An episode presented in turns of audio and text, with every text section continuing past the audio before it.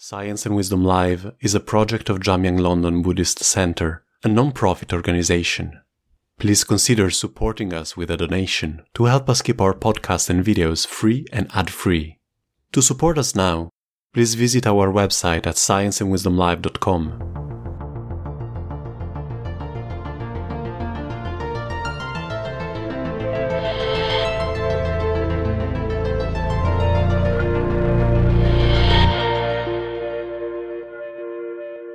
Today's episode is an excerpt of one of our Science and Wisdom dialogues. To listen to the full recording, please follow the link in the podcast description. With this urgency and gravity of the climate and ecological crisis today, what are your impressions about COP26 and, and meetings like it? Um, are, are its outcomes going to influence your work in promoting positive change and a more sustainable future? And i think especially do you feel at all optimistic about the future? So maybe you'll start with uh, vandana talking a little bit about that. Now you know i have always connected the earth and climate change. For me the earth is living. I've always connected biodiversity and the biosphere to the earth's self-regulating capacity for giving us the climate in which our species has survived and I see climate change as the pollution and disruption and the metabolic disorder that's disrupted that system. So that's why I wrote Soil Not Oil. Yeah. My book, I wrote this for the lead up to Copenhagen, 2009. And and I could make out that the way we produce our food and ship it around and process it and destroy the Amazon for GM soya and destroy the Indonesian rainforest for palm oil, you know, we are contributing to about 45 to 50% of the emissions to create bad food that's making everyone sick. In this lovely new phrase of net zero, which says we'll keep polluting, but now we find offsets in your forests and your agriculture. So we call this carbon colonization. And this is what the countries, like minded countries of the poor world, said this is carbon colonization. So, am I more hopeful?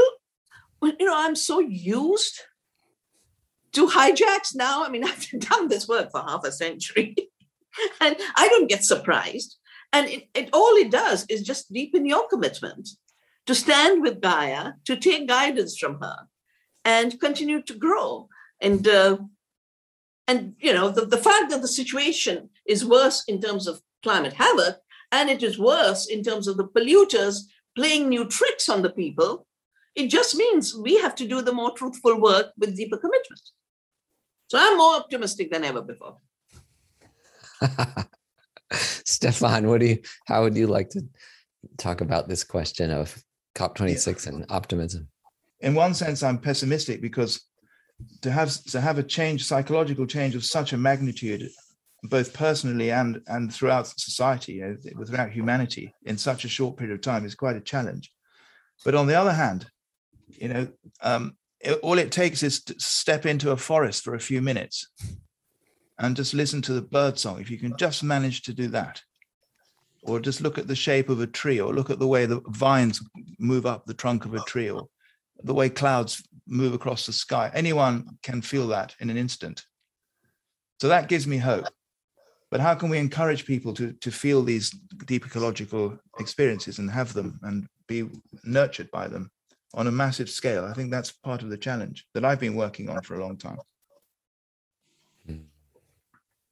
But it really does seem to come back to this larger question about the relationship humanity as a whole has with the earth. And I think it's pretty pretty clear to everyone listening to this that we have a significant problem.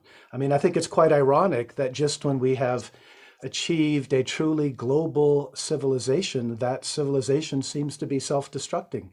And you know, we really have to ask why and try to get at the roots of that rather than just sort of addressing the most extreme symptoms, which really are just symptoms of a much deeper and, and a much greater problem.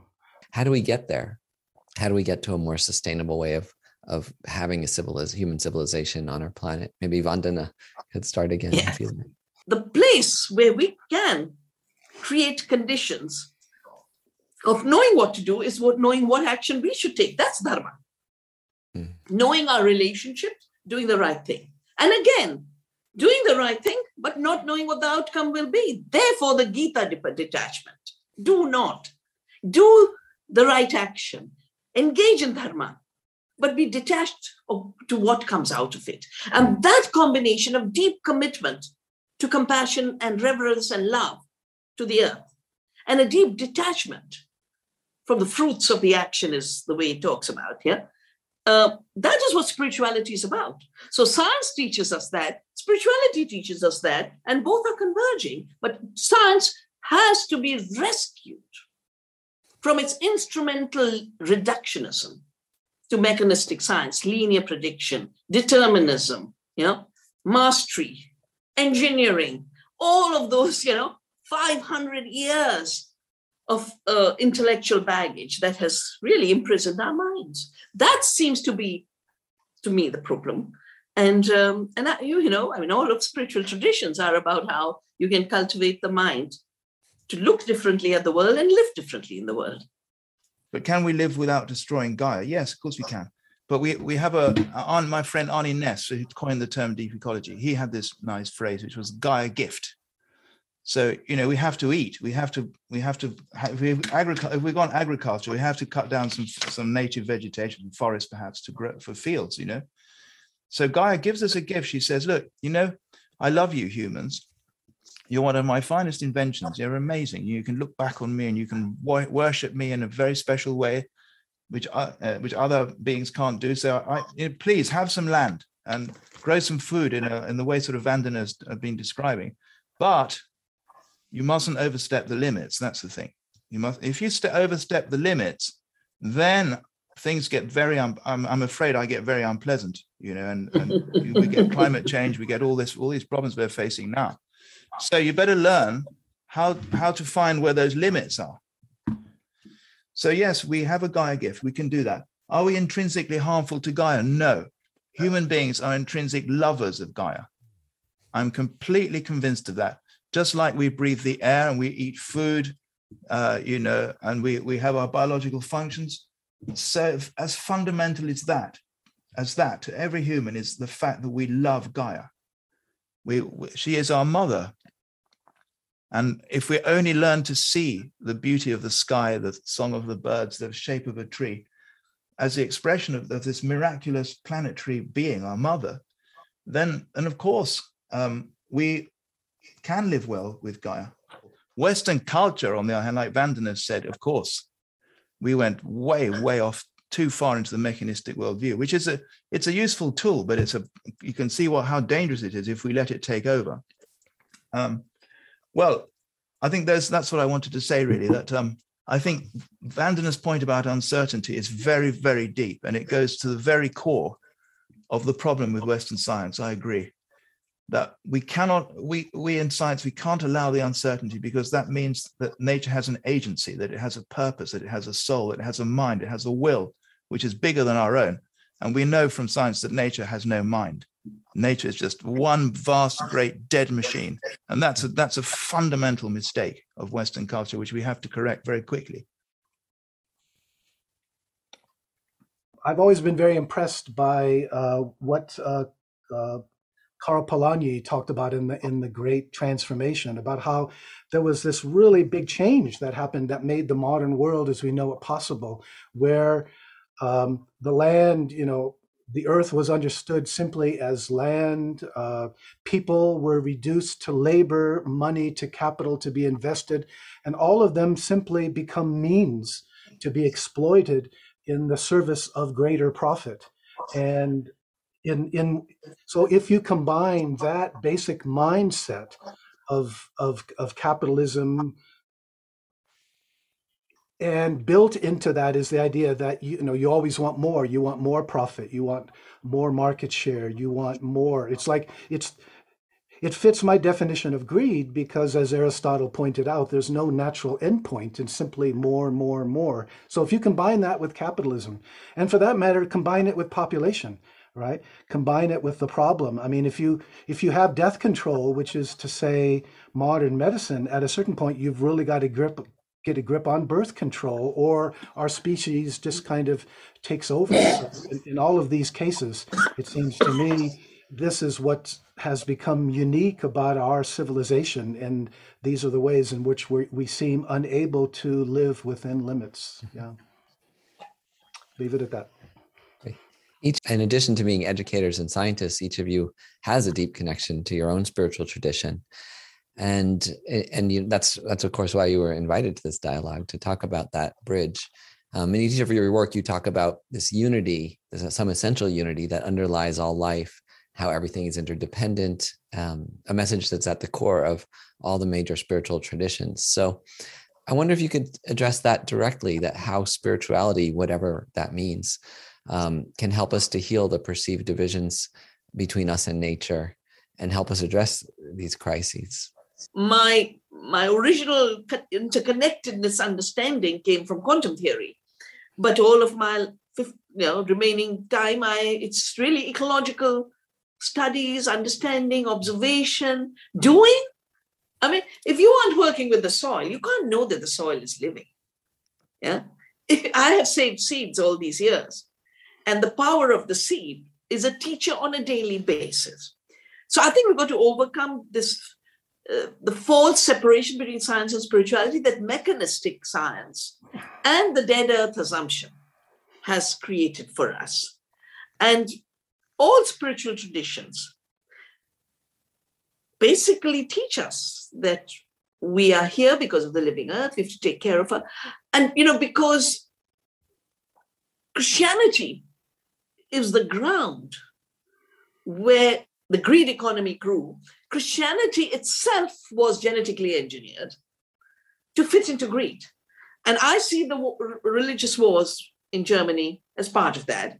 I see that first papal bull making in knowing with the living earth witchcraft you know 9 million people were killed in europe yeah the three things we don't connect is colonialism, the enclosures of the commons, and the burning of witches. It was part of one phenomena of constructing a whole new system. And again, the, the narrative makes us believe that there was the rule of Christianity, and in a way, reductionist mechanistic science liberated us from that. No, every player in the mechanistic science was the new religious player who was also a colonizing actor. Reed Boyle, who represented the New England Church. Yeah, uh, also the Boyle's Law. But he said the idea that the, earth is sacred is an impediment to our empire over uh, lesser creatures, and that included indigenous people, and of course, all of our family and all of our relatives. Um, and it gave rise to this illusion of control. It gave rise to the illusion of mastery. And I think we have to kind of, just like we have to repair the broken idea, you know, the idea we are separate from nature, we have to also repair the brokenness between science and spirituality and show that deep ecology leads to a science that is deeply spiritual. We should all have Gaia places. These are places where we can cultivate our spirituality of Gaia. And for example, I've got one very close to where I'm sitting now by a stream. It doesn't take me long to get there. And I go there, I try to go there every day. And I take a little stool to sit on and some water to drink. And I just go and sit this uh, incredible place in the, a little bit of ancient forest that we have here.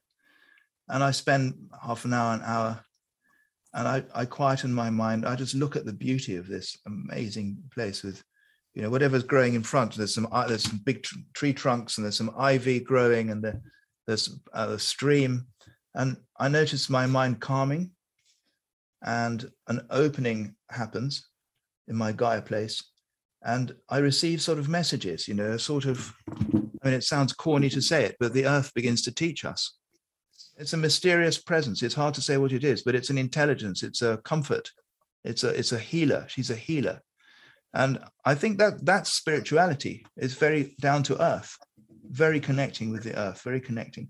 And as Vandana says, a science, a, a science comes out of this, a new kind of science in which the, the, the basic motivation is not control, but love or hmm. uh, participation, as our dear friend Brian Goodwin used to say, you know, participation. We want to participate with Gaia and move back within the boundaries that we know from the science. And that's, if we won't do that without spirituality, we have to have spirituality. Everyone needs to feel this in some way very quickly, everywhere in the world. Everyone needs to have this, this very humble Gaian experience of the earth being alive somehow. I was reminded of you know what the buddha did when he left on his spiritual quest right i mean he had been living in these su- supposedly three different palaces but uh, he went off into the natural world by himself and he found and, and you know he, he practiced with a couple teachers and he meditated but he basically found what he was looking for in the natural world and it's really important to remember that. And it's not just the buddha.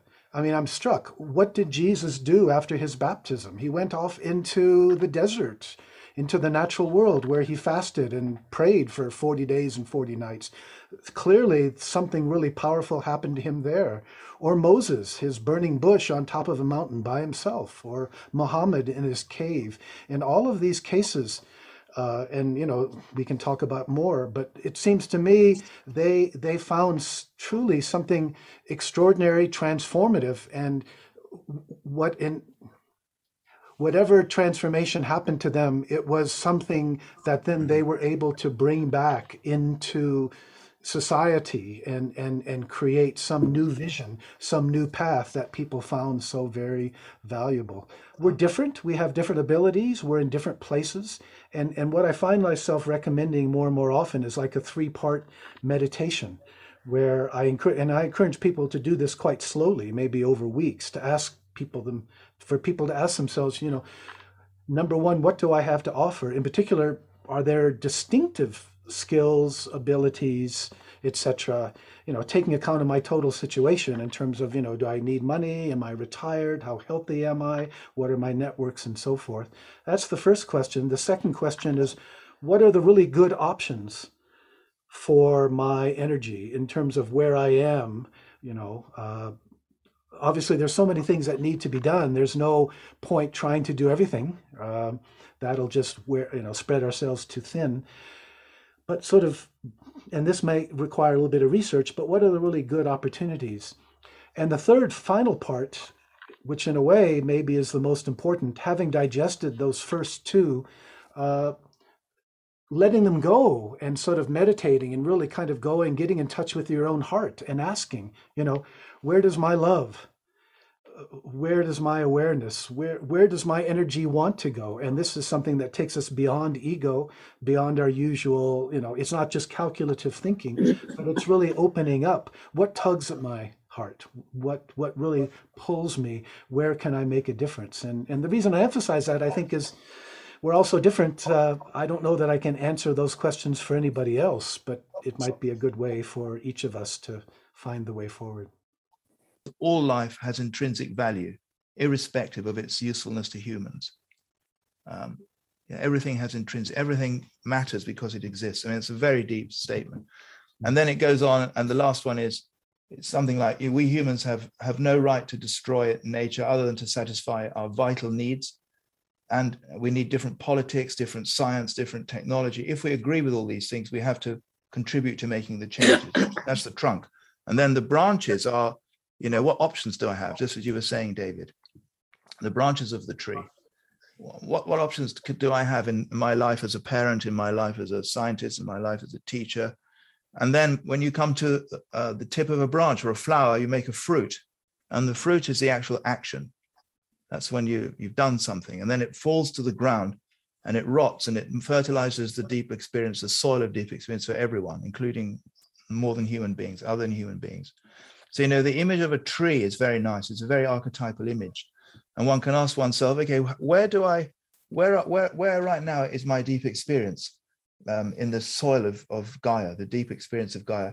And do I agree with these, these eight points? Well, of course I do. Of course, life has intrinsic value. And of course, we can't destroy so much. Of course, we have to have a different culture. How can I contribute? And I think the image of the tree can help this process you were talking about, David, to come to the fore because it comes from the depths of the unconscious, you know, the, the tree, the alchemical tree, the archetypal tree, um, the tree of life it's a very powerful image which can help us in, in our deep questioning to discover what we can do, what we can contribute in this crisis.